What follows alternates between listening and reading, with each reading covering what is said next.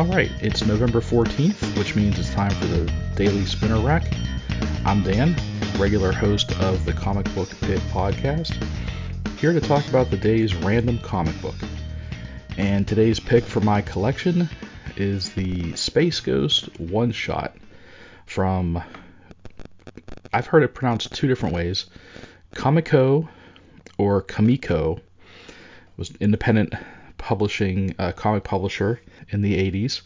This was a 48 page book, no ads, cover price $3.50, with a front and back cover by Steve Rude, and it, they're beautiful covers. The front cover is Space Ghost and his his sidekicks Jan and Jace and Blip the monkey. And the back cover is his uh, his Space Ghosts villains. The script is by Mark Evanier, Steve Rude, and with a plot assist by Daryl McNeil. Pencils by Steve Rude, inks by Willie Blyberg, colors by Ken Steacy, and the uh, editor was Diana Schultz. If you're not familiar with Comico, they were an independent publishing company from 82 to roughly uh, they went into bankruptcy at ni- in 1990 and continued to sporadically publish books until about 1997. Some of their more famous books, well, that's where Matt Wagner's Grendel got his got its start. Also, Matt Wagner's Mage was a big uh, was was a one of their flagship books. Bill Willingham's Elementals, uh, Jonny Quest, Justice Machine, Robotech, Sam and Max, just to name a few. Uh, those are some of the more notable ones. It was a good company. They they put out good books, good quality books. I definitely got a few uh, Comico books here and there. So this issue is titled The Sinister Spectre. The book opens on a prison world called Gal World, which is on what it looks like an asteroid maybe or a moon. The villain Zorak was just sentenced to five days, which doesn't sound bad until you find out that one day on Gal World is equal to 20 years. So good old Zorak's looking at a hundred years hard time. He's in the prison yard with a handful of other prisoners who are also enemies of Space Ghost, and they're all sitting around talking escape and revenge when Zorak is suddenly summoned by a mysterious figure but physically, he's still in prison, but mentally, he's standing before this cloaked figure who's offering him the chance to destroy Space Ghost. In his vision, Zorak is presented with a pair of power bands identical to the ones that Space Ghost wears. Suddenly, Zorak realizes that he's back in the prison yard, and for a second, he believes that it was all a hallucination, until the power bands actually materialize before him. He proceeds to destroy or incapacitate the drones guarding the yard, and he gathers his fellow prisoners. They agree to escape with him to seek revenge on Space Ghost, but there's one problem. They have no way of getting off the prison surface. As if on cue, a spacecraft appears and transports the group from the surface to the ship. Everyone's pretty much amazed, including Zorak, but he he plays it off it doesn't stop him from taking credit for every aspect of the escape in order to maintain his grip as the leader.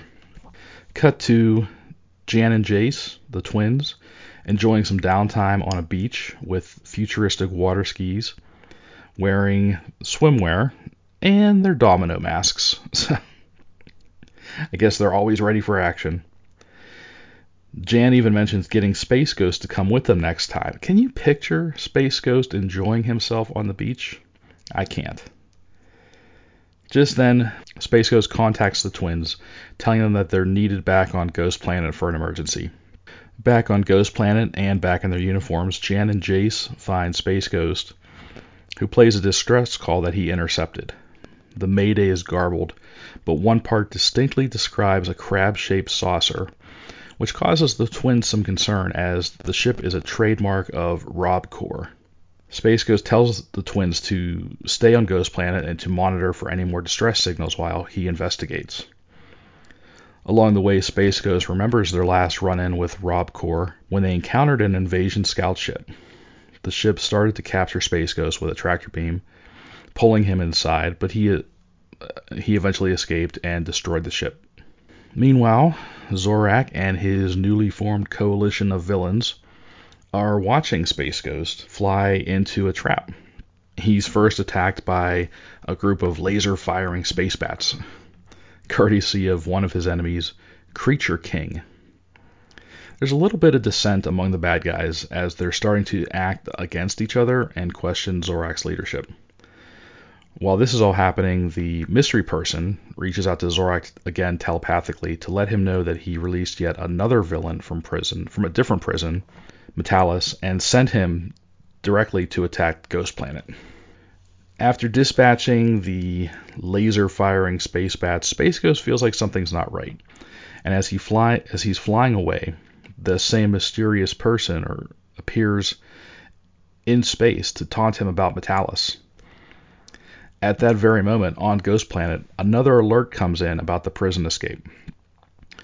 The twins try to reach Space Ghost to tell him that his enemies are free, but their communications are being jammed. An explosion rocks the base, so they fly out on their rocket packs to find the hangar and their ships damaged. They're being attacked by a bunch of uh, robot falcons. They try turning invisible, but something's stopping them, or something's jamming their equipment. Metallus himself appears and takes Jan and Jace prisoner as bait. Space Ghost then arrives on what's left of Ghost Planet, finds Blip, hops in the Phantom Cruiser, which is the coolest ship ever, and they go to follow Metallus. As he gets closer, we see that Zorak has set up a, a gauntlet of obstacles and adversaries. First up is Lurker, who hits him with his purple sleep mist. Then Brak jumps in, trapping Space Ghost between two force beams, essentially cr- trying to crush him. And even though they have Space Ghost on the ropes, Lurker, Brak, and Zorak start fighting amongst themselves, thanks to Invisible Blip, who's causing trouble. Space Ghost breaks free and continues only to be attacked by minions of the Creature King, Space Ghost is mostly evading the creatures, not looking to fight them because he's more focused on finding the twins. Space Ghost confronts Metallus in an, in an arena where they agree to engage in unarmed combat. Meanwhile, the mystery hooded figure who's watching all this go down from another room with the twins in a cage turns and reveals his true identity to them, and they are stunned beyond belief.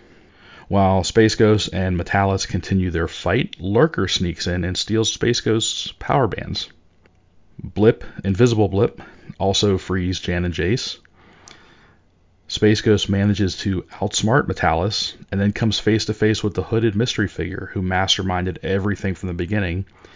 And it's, drumroll please, Space Ghost.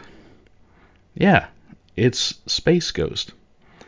So it turns out that when Space Ghost was originally taken into the saucer crab ship from his memories, the beam that he was stuck in copied every thought, every cell of his body, every piece of data, every power he has, and RobCorp used all that and created an android programmed to destroy Space Ghost and take his place in order to further Rob RobCorp's interests.